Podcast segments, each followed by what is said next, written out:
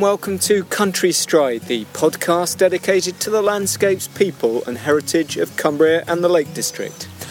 I'm here today for the second time in Country Stride's history in the honeypot village of Glenridding, and I'm in the company of author, illustrator, and our guide for today's walk, Mark Richards. Hello, Mark. Hello, David. We're back again. The sun's shining, only just. Helvellyn's gone all shy on us, and it's hiding behind a few clouds, I think. But anyway, we're heading that way. Yes, it was um, balmy weather last week, half term week, uh, blue skies pretty much every day. Uh, if anything, a little bit too hot for the high peaks, so I'm pleased that there's a, a, brisk breeze today because we're tackling one of the big ones today, one of the Lakeland Greats. Mark, where are we heading? Right, I did say it, Helvellyn. It's an enigmatic mountain. It has a great impact on people who climb it. It'll be the only the second time that Country Stride will have reached the 3,000 foot contour. It's been a long time, really, since we've had a, a chance to really stretch our legs on the high fells, partly because of the various lockdowns. And of course, Helvellyn has some remarkable ascents, hasn't it? Yeah, particularly anybody who climbs from the east are lured by the edges. Mm. Everybody's heard of Striding Edge and tend to walk it towards the mountain from Birkhouse Moor or from the hole in the wall. We went up to as far as the hole in the wall with Terry Abraham on the eighth episode, but this time we're heading for Swirl Edge. Yeah. And people tend to come down Swirl Edge. If you're doing that horseshoe, which obviously is one of Lakeland's great walks, although one is always tempted to do it that way around, i.e., striding edge first, uh, it is arguably safer, isn't it, the, the other way around? Going the other way around. The only one downside to it is you're meeting everybody going the other way. Yes, yes that's true, isn't it? I hadn't thought about that. And we're talking about something very interesting here today, Mark.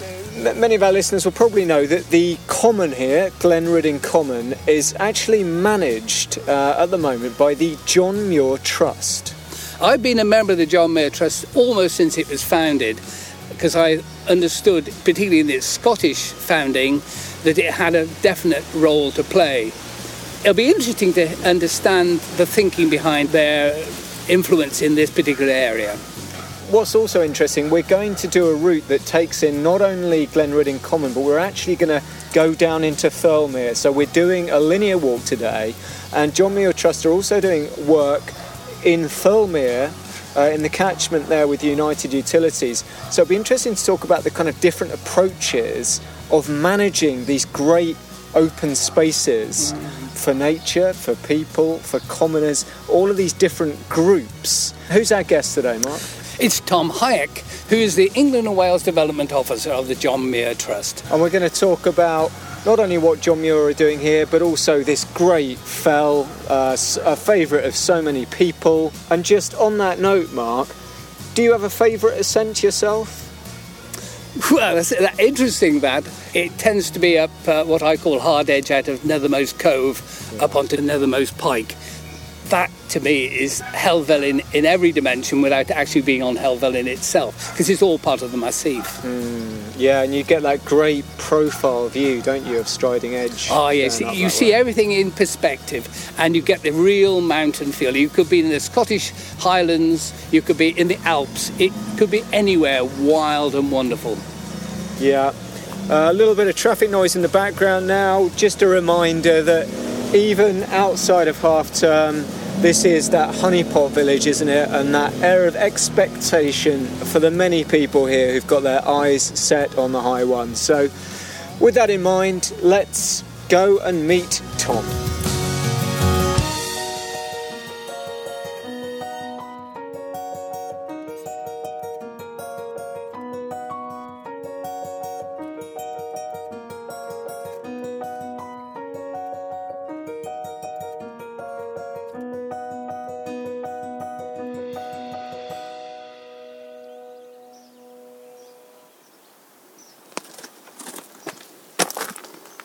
As the tarmac moves a gravel track by the first terrace of old miners' cottages, I get a wonderful perspective of the valley uh, on Keldas over to the south. The bracken is now beginning to consume the wonderful swathes of bluebells. You can just see the blue there, but it's disappearing.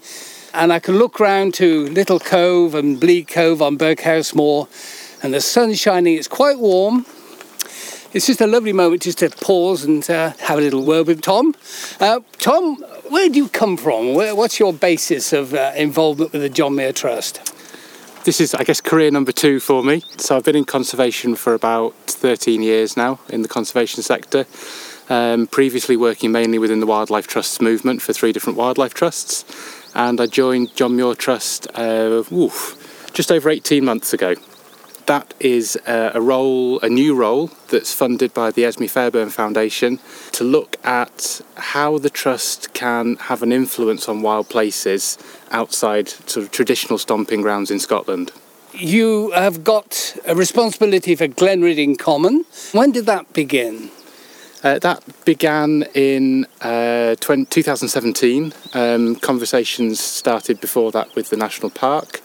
Uh, they were looking for somebody to take on management of, of this area, and we put our uh, hat in the ring, um, and, and that lease started in uh, 2017. Uh, that was an initial three year lease. Uh, which obviously has now expired, but we're on now a year's extension. And uh, that was to look at 2,000 hectares of mainly land owned by the National Park Authority, but there is also a bit of land jointly owned with the National Trust. And that means you've got a responsibility for an upland area, a grazed farming landscape visited by lots of people. Yeah, huge footfall. I mean, as, as we were, as you were saying when we were down in the village, it's uh, it is a honeypot. Our property manager Pete was telling me yesterday you couldn't park after ten o'clock. It was uh, so so busy, and, and we do see that in terms of some of the impact on the footpaths and, and litter and, and that kind of thing. Um, it is, as you say, a farmed landscape. Most of that is actively farmed by two commoners. Uh, and we work with them on some of their agri-environment schemes. So Glenridding Common, what mountains does that embrace? The big one is Helvellyn, uh, where we're going to peak today in terms of altitude. Uh, to the east of that, uh, which we'll pass just under, is Catstycam, which is as obvious a landmark as you can spot from lots of directions and, and is one of my favourite hills, I think. And then we move round to the west, and there's there's a ridge which encompasses Nethermost Pike, Dollywaggon, and then down to Fairfield. We follow the ridge from Helvellyn north to uh, to Raise, down into Sticks Pass, back up to Stybarrow Dodd, uh, and then we sort of come back round under Sheffield Pike, which isn't within the lease, uh, and sort of curl all the way back round to Glenridding. Our journey today takes us up through that t- terrain under Catstycam, gets to the watershed, uh, and then you have a relationship with your neighbour on the other side, I would imagine. Our land is absolutely stitched to the centimetre with United Utilities landholding in the Thirlmere catchment, and working with them gives us this great opportunity for, for real landscape scale uh, work uh, with a much bigger range of partners too.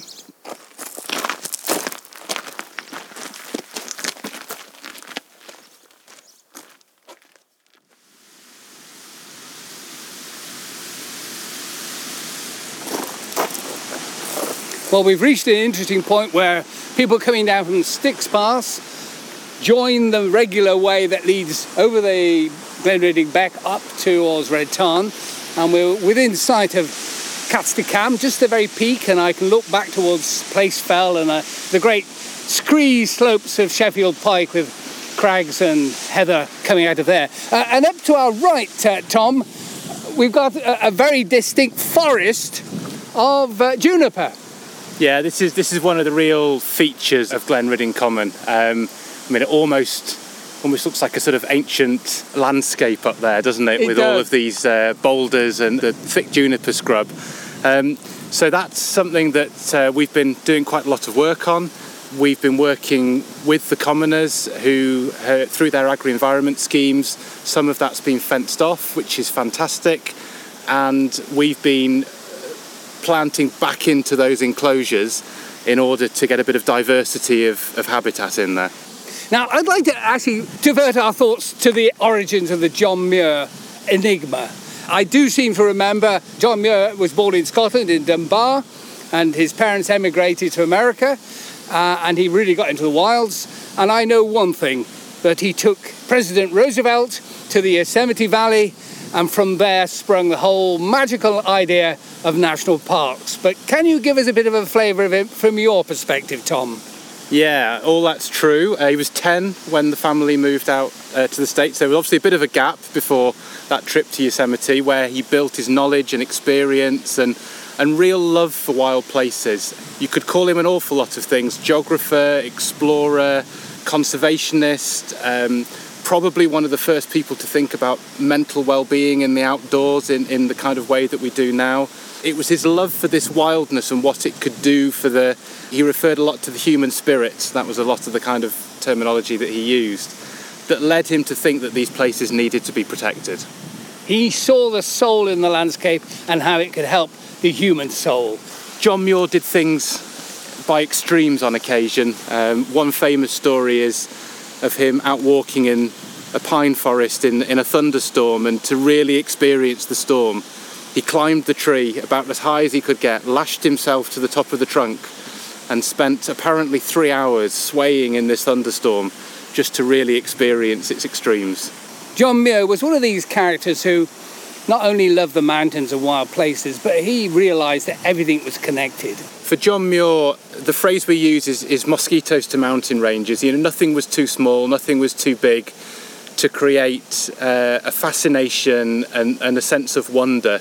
Um, and one of the quotes that we often use that, that he said is, when we try to pick anything out by itself, we find it hitched to everything else in the universe. So, absolutely, this idea that nothing is on its own, everything is connected.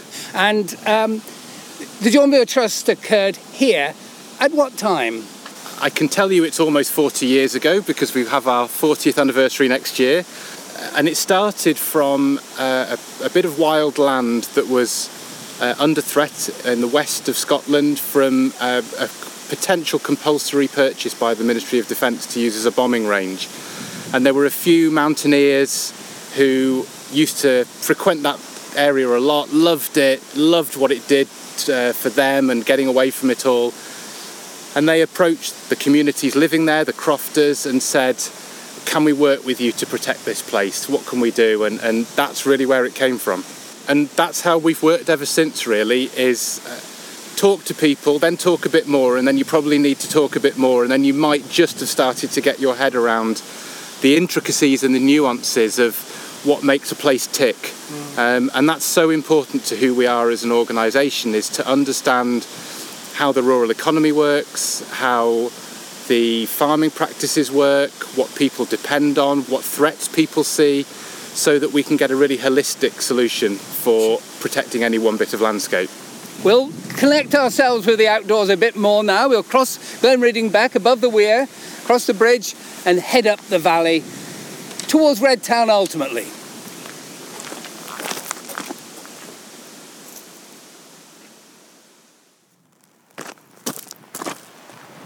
We're heading up the valley now with the drama of Catstycam ahead of us. We've come to a waters meet uh, with a complex sheepfold, decrepit state, but it was to be a, a significant point for the commoners to sort out their sheep. Above here, you can see people coming down the Sticks path from Keppel Cove direction. Uh, up there, of course, there is a broken dam. And the significance of me mentioning that is that there was a water leat running under the slopes, the high slopes of Catstye Cam, which is a very striking feature from here. It went right across above the skyline here, over Red Tarn Beck, across the slopes of Birkhouse Moor to where we are standing now. And there's a, a, birch tree, I can see a lone birch tree, which was the end of the leat. And there was a launder, that is a wooden trough, carrying the water catapulting it with mounting hydropad down this slope, came down to here, where there is the remains of a concrete platform where the hydro plant was. And this was part of the Greenside mine endeavour. If I look back towards Sheffield Pike, you can see the screes and the spoil of uh, Lucy's tongue, which we will have If you remember, go back to our second episode of Country Stride with Eddie Poole, who worked in that mine. And this was the scene of great industry. It was where all the employment was outside of shepherding for a long period of time. So you're seeing a dynamic industrial landscape. Today, our attention's far more on the pastoral.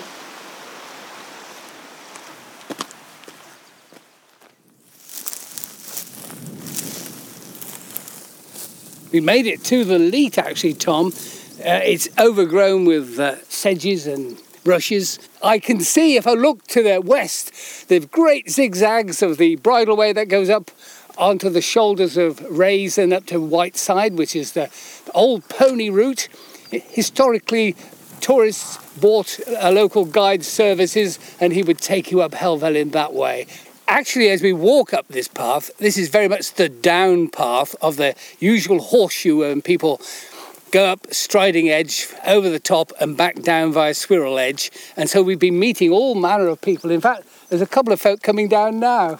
Well, it's great to see you. You've uh, obviously been testing Helvellyn. Is this a first holiday after lockdown? It is our first trip, yeah, first trip out after lockdown. And where are you staying? Uh, we're in Bowness. Bowness. yeah. So the sort of the place completely different from this kind of wild setting. So this is quite something to come here. Yeah, absolutely, yeah. Uh, how far did you get today? Um, so we didn't quite make it to the top. uh, there's some quite low clouds just um, as we're ascending, but uh, we walked most of the way along Striding Edge, and then we went back down, and then came up. Um, then had, Swirral Edge. Yep, Swirral Edge, and then had lunch, and then we've come back down again. Uh, but the cloud's gone now. You've, Yeah, I know, I you've know. blown it away. Well, Exactly. Well, done you. Thanks well, very much. I hope you'll come again. Yep. Have you got the bug to come? Definitely, absolutely, yeah. We'll, we'll come back. Uh, hopefully, maybe the other the other side of summer, end of summer, yeah. Well, ought to ask you where you come from. Yeah. Um, so I'm Seb. I come from London. Wow, this is lovely to encounter a family out on the fells. Hey, this is great. What, what's the family? What, who are you? We're the Lees, so we've got Simon, I'm Amy. Sophie and Chloe. Sophie and Chloe. Sophie and Chloe. Now, is this a first mountain for you girls? No, it's the second We've done one. Snowdon before. We've done Snowdon before. Gosh, so it's Ben Nevis next. With that, we're working up to it. We're working up to it, yeah. Brilliant. So, what has it been like on the mountain today?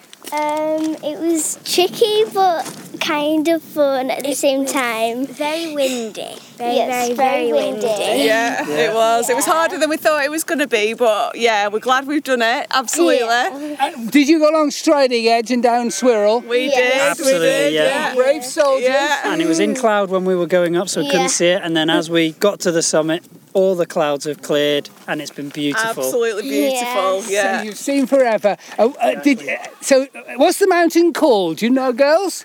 Helvellyn. Brilliant.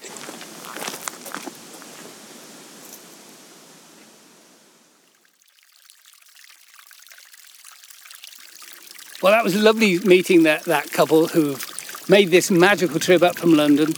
Uh, actually, Tom, it's interesting to get a bit of a feel for how you got into the whole business of the outdoors in this way. What was your earliest ambition? Uh, I was absolutely convinced on leaving school that I was joining the Navy. Uh, I passed the Admiralty interview board. Um, I went off to university for three years and realised halfway through that that I didn't really believe in war, which is a, a bit tricky to follow that career from that point. So I kind of fell into um, a, a job in the recruitment sector, which I did for five years, including two years abroad. But actually, what I always, always wanted to do was was conservation and and, um, and, and a wildlife related job. So I took the leap and went back to university, did an ecology degree, Right? and did everything I could to follow that dream. in addition to your absolute passion for conservation, rather like myself, you're a great walker and love being in the hills. How did you learn to really get into it? Uh, well, it was really interesting. I was living in uh, living and working in South Yorkshire at the time, which is um, fairly flat. Well, the bit I was in, obviously, it gets a bit hillier towards the Peak District. Um, and some neighbours said, "Oh, we're doing the Yorkshire Three Peaks in a few months. Do you want to come with us?" And I was a, a keen rugby player, rower, but never really into hill walking. Um, and I went with them and, and absolutely got the bug from that day. It half killed me. I didn't do any training. Um, and I got home and thought I had some friends who uh, were ploughing through the Munros and thought I don't fancy that many trips to Scotland. Little did I know I'd work for an organisation that owned some. Um, and I thought, well, what, what, what does it look like in England? Uh, and I came across the Nuttall. Oh, John and Anne, great friends of mine. Uh, what are the Nuttalls? So these are the, uh, the peaks of 2,000 feet or higher with a, a, certain prominence, so they have to stand above the land uh, around them. And there are, depending on what count you take, whether it's the original list, the remeasured ones, but there are about 260 wow. um, in England and then uh, another set in Wales as well. Right, yeah. And uh, have you any particular favourites that you've climbed? I should say Helvellyn, shouldn't I? Well, maybe. it's a good one. I think the the two that really stand out for me are uh, Pillar Rock. Mm-hmm. Um, so a lot of people know Pillar, but actually there's a there's a, a prominent outcrop on the Ennerdale side that counts as a peak in its own right with that drop. And that's the only one that you need to be roped Yes. to climb. So I had to learn how to climb Up in the order slab to and notch. Up the slab and notch. What's it like coming down the slab and notch? We abseiled off the top. Oh, there you are. yes. Yeah, quicker, slightly scarier, but you get down there quicker. Uh, second one, just I think sometimes it's the mountain and sometimes it's the day, isn't it? Oh, and and the day that I ticked Yewbarrow off was an incredibly long day with a really, really good friend who um, I hadn't seen for a long time that had just moved back from living abroad. And we were absolutely shattered and we stood at the bottom an hour from dusk and said, let's, let's do it tomorrow. And as we started to walk off, we said, no, let's do it today. Oh. And we got to the top as the sun was starting to set. Yeah, it absolutely stands out. And you found a sneaky way off the saddle, I hope. Yes. we needed to, it was getting dark quick. Of course, some of the um, sit in territory that is off the beaten track in some respects, and uh, some is in di- difficult country for other reasons. Yeah, so there are there are four hills uh, particularly actually that, that stand out in that kind of category. So there's, uh, they're in MOD land in the North Pennines around Mickle Fell, Meldon Hill, um, and you can only go on non-firing days for obvious reasons. Uh, there's lots of bits of metal you need to be careful of as you're going around. Um, and you have to sign into the guardhouse when you get there in the morning. You have to sign out when you leave. The really incredible thing for me was it, it, it sort of took me back to my childhood. It was one of the few places where, as I was walking, I could hear insects at the level I remember, and and I just wonder if the fact that they're so so they have such a light touch in terms of people's involvement with them because of the dangers, whether nature's actually doing a bit better, which is something that you wouldn't expect with explosives.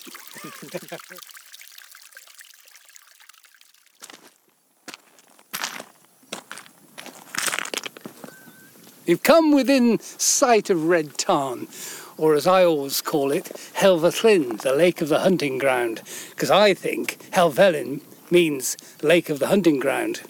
Helvethlyn, a Welsh name. From here, you've got this wonderful bowl of the hills. Up to our left, you see lots of little beetly people along the skyline of Striding Edge, right to the pinnacles at the end. And at the great bald slope up to our right is Catstycam. It doesn't really look much from here, but when we get up Swirl Edge, you'll, you'll go, wow, look at that peak. Um, management. This is a place of people. John Muir Trust, how do you approach all this?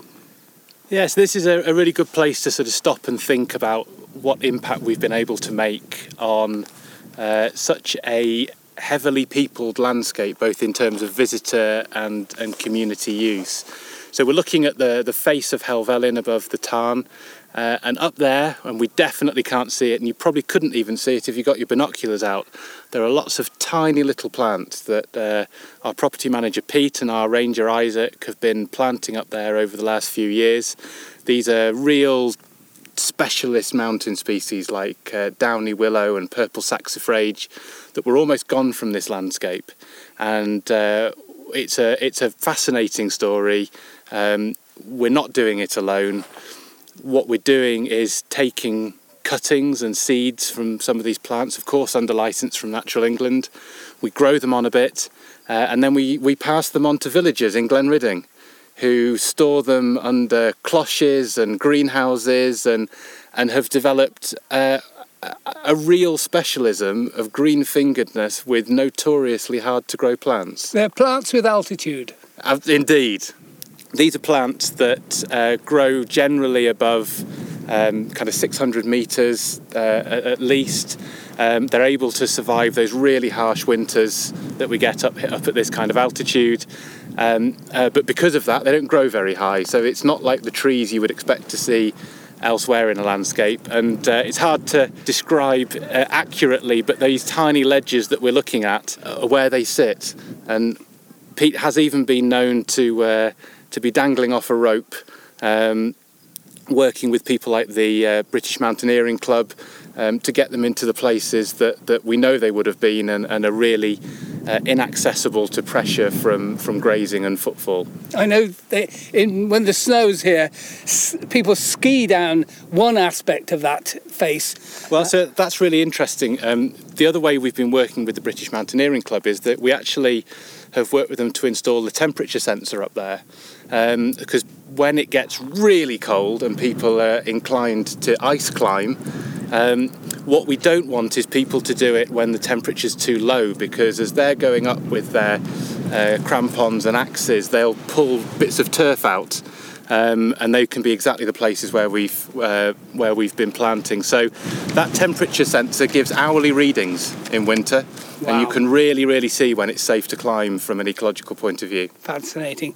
That, of course, is one very definite aspect of physical environmental management. The other is the impact of our boots and all the people we're witnessing today and day after day, week after week, creating paths, making shortcuts, just racing up and down. That is a a major challenge. Yeah, so we uh, we passed our two local lads on the way up, um, who've been working with us for three years now.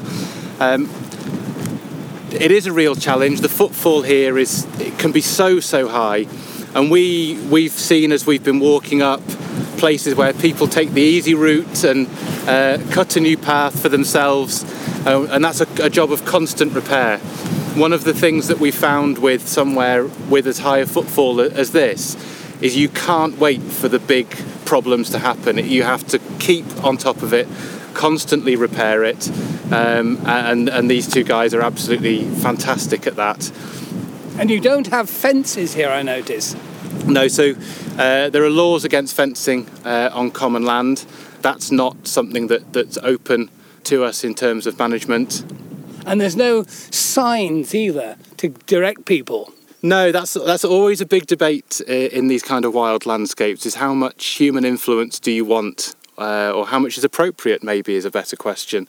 We're, we're potentially looking at providing a bit more signage down at the bottom, so people can can see what they're letting themselves in for, maybe. Um, but but up here, we think that that kind of impact uh, takes away from the wildness of this amazing place that we're in. In terms of the Glenridding Common, you have the lease, but it is the commoners, the farmers, the shepherds who manage the grazing rights. And I have seen the sheep, I've seen uh, herdwicks, I saw four, I think, on Birkhouse Moor, and I can see three up on Catstycam here now. So there's not many, but they have a role. we interact with the commoners um, on a fairly regular basis. Their main relationship actually is with Natural England, who the statutory body. So they set the grazing levels, but also the commoners here have entered into an agri-environment agreement where they've done some really positive stuff like changing their time of year they bring the sheep back onto the fell, which allows some of the habitats a bit more time to get going. Uh, we've talked a bit about the fencing um, a bit further down, which protects some of those areas of uh, juniper scrub that would otherwise be uh, a bit vulnerable to grazing. Uh, but yeah, that, that's how that interaction works. People love Helvellyn, they got this wonderful edges and so forth. What, what's your reason, do you feel, the magnetism of the mountain? I think it's it's a rarity in that it has more challenge than some of the other high fells, um, especially in the Lake District, but not so much that it's impossible. So I think pretty much anybody could have a good go at Striding Edge. Pretty much anybody could have a good go at Swirl Edge, and you really feel like you've achieved. And I wonder if that's what draws people. I think the other thing is that people seem to have a, a love for some of the other hills in this area. The number of people I've spoken to who are really passionate about Sheffield Pike um, which you know doesn't stand out as an icon like this, but I think people just love coming to this area. Certainly, Helvellyn, it's a 3,000 foot, people like that, notion, uh, and you can see almost anything in the Lake District from the top. So uh, I think we should make our way up towards Swirral Edge.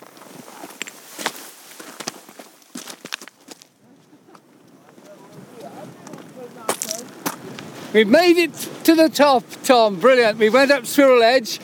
Fortunately, it was dry enough to get up. A pleasant scramble on days like today. Anyway, we're on the summit, and uh, our faithful listeners will be riveted to hear my view of the panorama. And uh, forgive me, but there's quite a strong wind up here. Anyway, I can look to the north, and of course, I can see uh, the Dodds with uh, Blencathra, Great Calva, very distinct little peak there, and Skiddaw and uh, a bit of uh, longside edge and Carlside. Uh, I'm just uh, a little to the south of the actual Ordnance Survey column, so the, the view through to Bassenthwaite is just obscured to me, but I can see Grisedale Pike and Hopegill Head and the ridge to Whiteside, and then I can see Grasmoor down to Whiteless Pike, uh, and through the gap to Blake Fell, and then I can see Starling Dodd and Herdus and Red Pike, High Stile, High Crag, and then the fell to the left of that, which is Iron Crag and Haycock. And then the mist is swirling over the top of Pillar. So that means that everything to the left of that is lost, and that means Great Gable and all that wonderful array of peaks. I can see the drop down towards Wasdale, but then you got Glaramara, and to the left of that, Great End, and actually you can see the top of Scafell Pike despite the cloud. And Scafell, Bowfell is definable, Crinkle Crags, and in the far off distance, over the top of Cold Pike, I can see Black Combe. To the left of that, Grey Friar, and then uh, Swirl How, a little bit of cloud on Coniston Man and Wetherlam, and then the uh, Yewdale Fells. I can see Coniston Water and the sweep rounding. You can see a little bit of is it Esthwaite Water and the lower part of Windermere, and Morecambe Bay fills the far horizon. Uh, below that, you can see Nethermost Pike, and uh, just overtopped from here by Dollywaggon.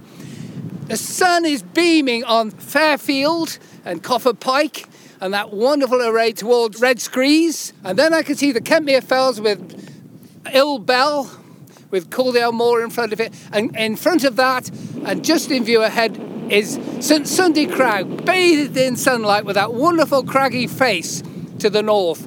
And then you got High Street and all the ridge round by High Raise running down to Loadpot Hill and down towards Ullswater. And in the far background, and I should have mentioned it in relation to uh, Red Screes. In the distance, I can see Ingleborough and Whernside. and then to the left of that, the Howgill Fells. Looking down Ullswater, you can see Cross Fell and the Pennine Chain there.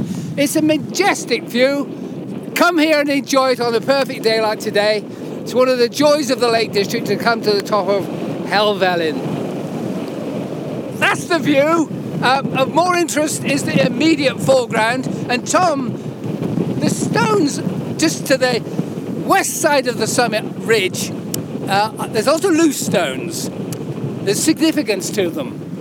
Yeah, this hilltop was uh, really badly eroded, uh, even worse than now uh, in, in past times. And this was something, uh, a method, a stone scatter method that was employed by the National Park several years ago uh, helicopters flying buckets and buckets of loose stones up here and scattering them all around with the intention that they form little microclimates for seeds and grasses to get uh, embedded behind uh, as really the only way that you can start to restore a turf on a, an exposed hilltop like this. you can see even now that it's working. It's a thin turf, but it is there, which is otherwise it would just be bare soil and rock. Well, we've uh, done the view, pleasure and the excitement of the summit, not a thing you want to race away from, uh, but we're uh, actually traversing the ridge to, today. That is going over the range, and we're going to head over the shoulder of Nethermost Pike and down towards Wythburn. So we'll make our way down.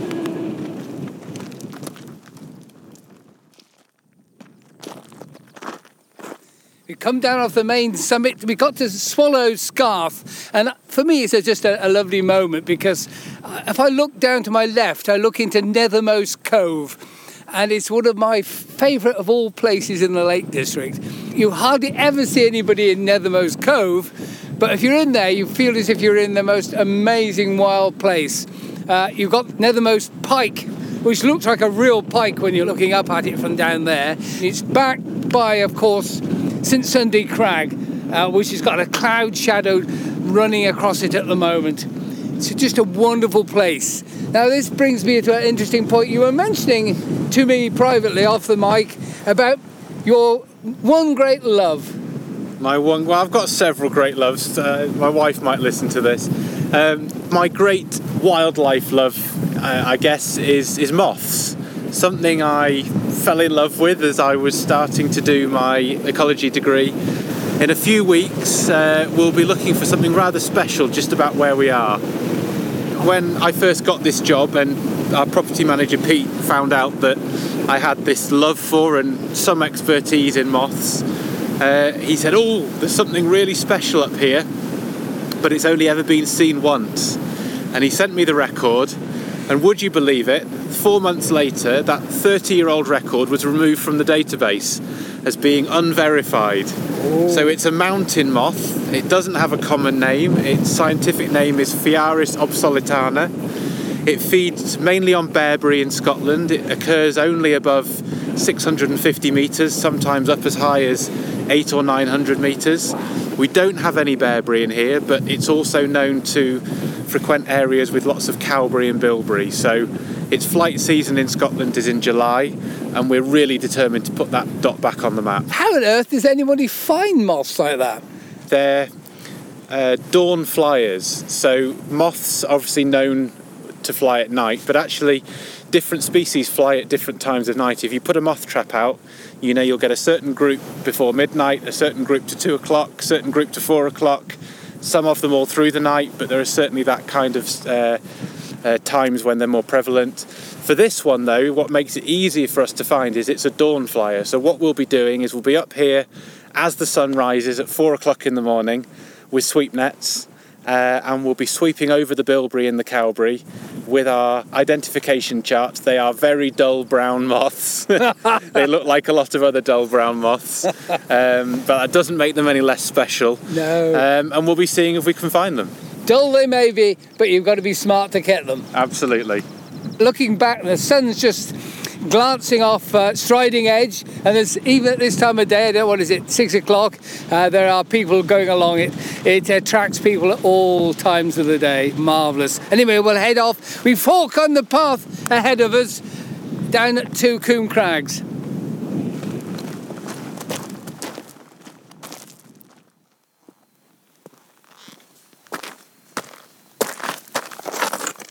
Great spot, this. Uh, we've just come above Coombe Crags and we can look down into Coombe Gill and see the conifers that run down into Thirlmere. And actually, although it's a reservoir, I have to take my hat off. It looks really handsome and a very beautiful lake from here. And the backdrop uh, up to Armboth Fell and Bell Crags and High Seat and Bleaberry Fell. Uh, it's, it's a lovely setting. Now, this particular landscape is United Utilities. It's all about water extraction. Now, you have got some kind of a partnership. Yeah, so we started working with United Utilities uh, maybe a year ago. They were looking for partners that could help them shape this landscape uh, and, and restore it and, and work with natural processes to get as much out of it as possible. What we're doing here is uh, we've entered into a partnership with um, Cumbria Wildlife Trust and Natural England. So it's four of us in this partnership with United Utilities as well. And we're looking to see how we can work with the traditional farming practices, uh, especially down at, at, this south end, down at Wythburn, uh, to see how they can work in harmony with different ways of restoring habitats and species and, and thinking about uh, obviously this is an area that suffered hugely in Storm Desmond and thinking how we can get more resilience into the landscape. Yeah, because I remember Mines Gill and the Coombe Gill flushed out onto the main road on the A591, impassable for quite a while. There was a lot of disturbance, a lot of trees falling down. So, thinking it all uh, like a, of a clean bill of health, how would you recover this landscape? There's a lot of things that we can look at to start with. Everything that we're doing is about working in harmony with the farming uh, at this end of the lake. We're looking down, for example, on some, some old tree guards, some old metal tree guards. Some of those trees actually didn't make it. We can redo those without any additional impact on the landscape. A lot of the work that we talked about on the other side of the hill with Arctic alpines, getting those back out on the crags over here as well, over at Steel Fell and some of the gullies that, that lead off that. As a partnership, we'll be looking at other work such as restoring the, the high peat fells and getting those nice and wet again. Uh, and there'll be a bit of work as well around the Wythburn Beck uh, and, and looking at what can be done with that. You've mentioned working with a farmer at West Head. How does that work? So there was a, a, farming change down at this end of, of the valley a few years ago, which has seen the introduction of a talented young shepherd, Matthew, and, and we work with him and he brings those traditional hill farming skills in alongside ideas of modern farming. And what we're trying to get is a constant two way dialogue. So, for example, we should always know where his best grazing is. He should always know where the most sensitive bits of habitat are. We need to understand when he's got time constraints of months when he needs certain things to happen. So that's where the dialogue goes, and, and it's it's been a really really good start. We've seen two very distinct valleys in this comparatively short walk. It's been a, a, a utter joy. Glenridding Popular Valley, mm, former mining valley, altogether different character to this Thirlmere Valley, which has all these conifers draping the valley sides, but with high fells running up either side. So the management techniques will obviously differ. Yeah, you, you'd think so. I think our experience is the principles are very similar. I think it's dialogue, dialogue, dialogue is where you start, and understanding what the different pressures are on the landscape, what the different interests are, whether those are uh, economic or traditional or cultural. Making sure you've got that full picture is how, where we always start.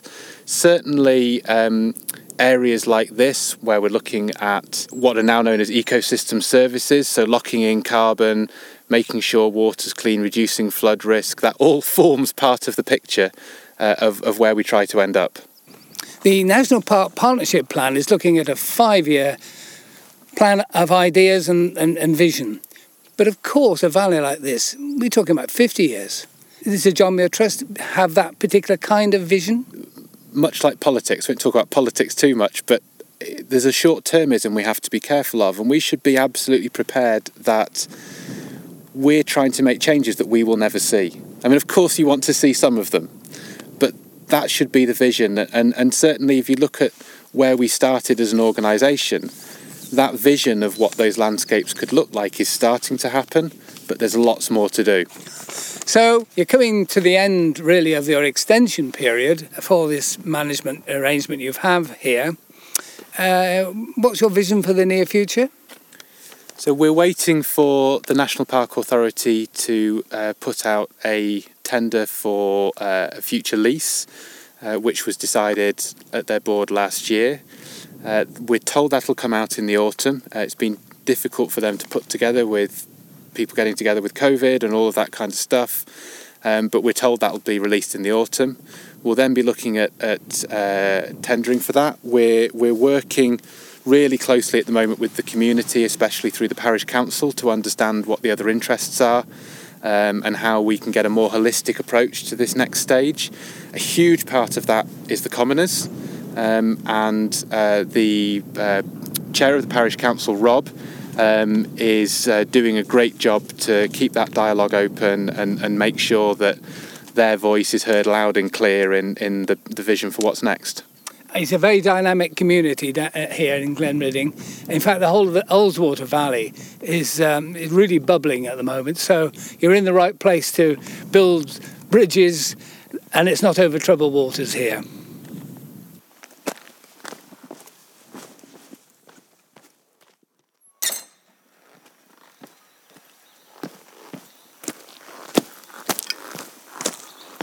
Well, well, we made it through that toll gate into the enclosure here. That toll gate is to keep the deer out of this enclosure, which has got tall pines and there's a lot that's been felled and a lot of natural reseeding.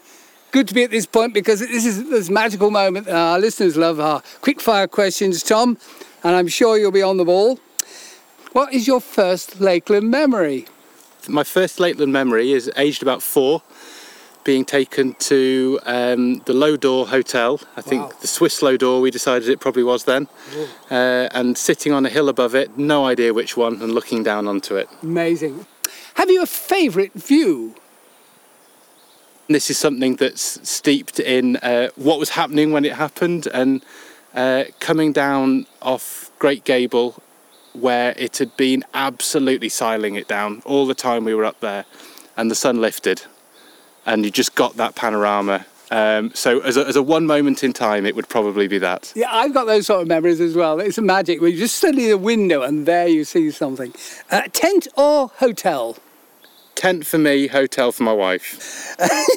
Have you a favourite town or village in Lake District? Seatoller, Seathwaite, that sort of area, just from the memories of camping down there and, and really good times. Have you a favourite pub? good memories of slopping into the old dungeon gill soaked through um, immersed. so possibly possibly that would that would be one Uh, what would be your perfect Lakeland day?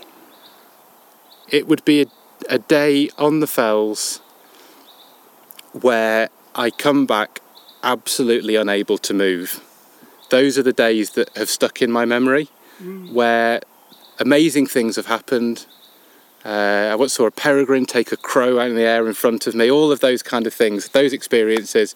But I think you need to be really shattered to enjoy a, a, a day up here. a good jiggered day. Um, so, if you were Prime Minister for the day, what one thing would you do to safeguard the landscapes of Cumbria? Money, money for the for the parks authorities. I think the cuts that, that all the national park authorities have seen have been really damaging. Um, and regardless of which side of whatever fence you sit on, this place needs funding. Absolutely. Money is beginning of the end of making this place permanently special. Okay, when the time comes and a few friends gather to remember you in a special place that means a lot to you, is there somewhere in Cumbria where that might be?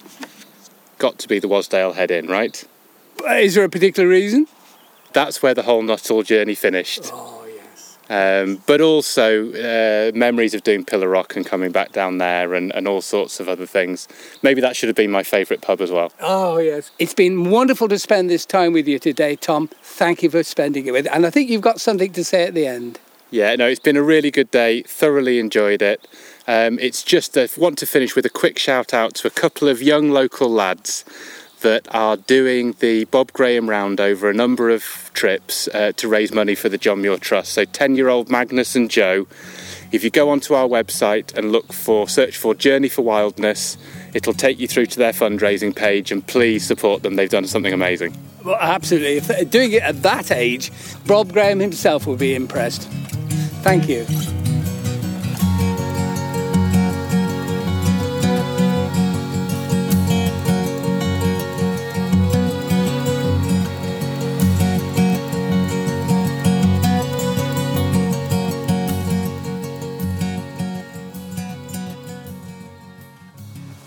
Journey's End, uh, we're at the car park by the church in Wythburn. Turned out to be a lovely evening. The visibility and the skies got clearer as we walked, and we're in the shadow now of a, a, a large rhododendron bush, all in blossom.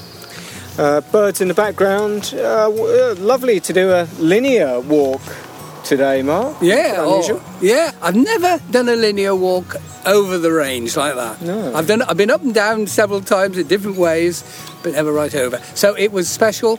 It's, it's always special doing something of this caliber and interest, and we had a wonderful guest. You were saying earlier on that on one occasion you climbed uh, Helvellyn three times by different routes in a single day. Absolutely, yeah. This is one of the early days of researching my very first Fell Ranger book. I was cramming in as many routes into a day as I could. I was still living in Oxfordshire then. I was lodging in a, a flat in Keswick, and I'd use all the daylight hours, and I'd go up and down every blooming fell in every possible way. There we go. Um, Tom, yep, very good.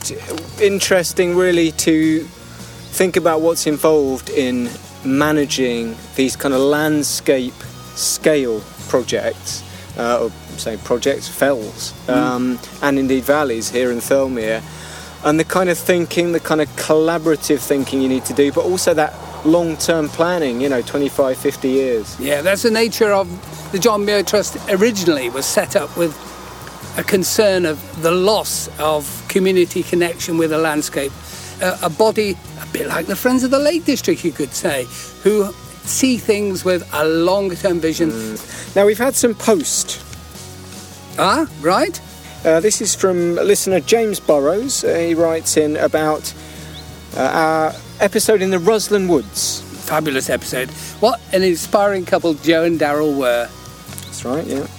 Uh, he says, Mark Dave, I listened to the latest podcast today. Amazing story, quite an inspiration. I discovered your podcast in January and they have made lockdown easier. I'm finally up to date. Ennerdale is a valley that I always think of when Mark asks his quickfire question What is your first Lakeland memory? My dad took me on a circuit of the lake back in the mid 90s. I've now nearly finished the Wainwrights 214 and I'm planning to finish on Starling Dodd in September, which is at the head of the valley. And I've read various things over the years about the changes in the valley and a recent project to restore it. That's right, that's the Wild Ennerdale project, which has some bearing on today's podcast, actually. Yeah. And Starling Dodd was the last felt Wainwright researched. Yes. Maybe that's why he's doing it there. And what was the reason for that, Mark? There was a reason, wasn't there? Why did, uh, probably just, well, he was doing the Western Fells last, uh, and it was probably the most awkward one to get to. Another email. This is Jim Watson, regular listener. Mark, Dave, just had a wonderful hour listening to your country stride at Threlkeld. Excellent stuff. I've known Donald Angus and his family forever. I had a chat with him when we were up last October. He must be around 90 by now. he and his pal Edwin Monkhouse, who farmed at Westgo and was mentioned in the podcast, took me up Scafell Pike when I was 15 years old. Gosh. My mother worked at the Sani. The scout hut was in Kilnhow, and I remember an ash tip there. Amazing. I learnt a few things I didn't know about Threlkeld. Thanks, Jim. Jim, of course, did a cartoon of me years and years ago. Did he? He's a brilliant uh, artist. He is. Yeah, yeah. He does yeah, cartoons for Lakeland Walker and Cumbria magazine. I That's think. it. Um, thank you, Jim. And um, you've got a bit of a message as well, I think, Mark. Absolutely. If anybody listened to Ramblings last week with Clare Balding, they will have heard Debbie North in Mallerstang, where we've, of course, been in our time. Uh, her dear husband, Andy, was mentioned, of course, because he's in palliative care at the moment, and I didn't realise he was in that plight.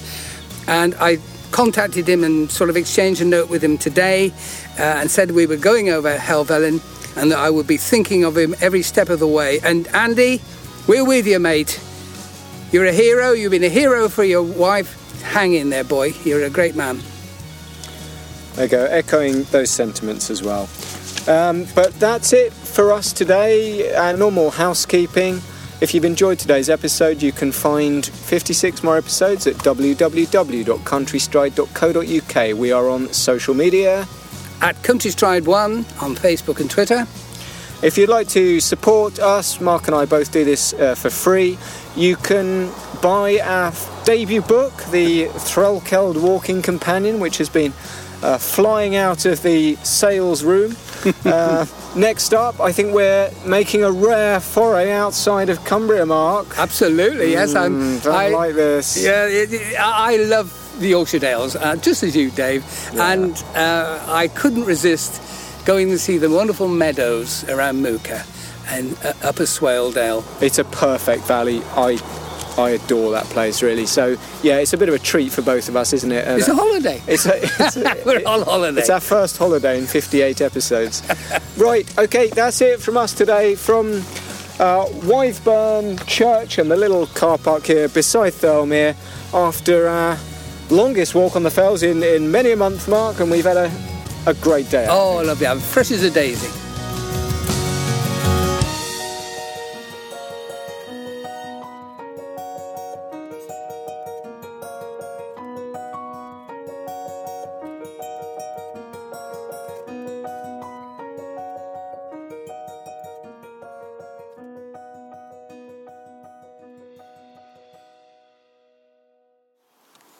Hello and welcome. Goodbye. Hello, goodbye. You say hi, I say hello. You say stop, and I say go, go, go. Wow. Oh, oh no.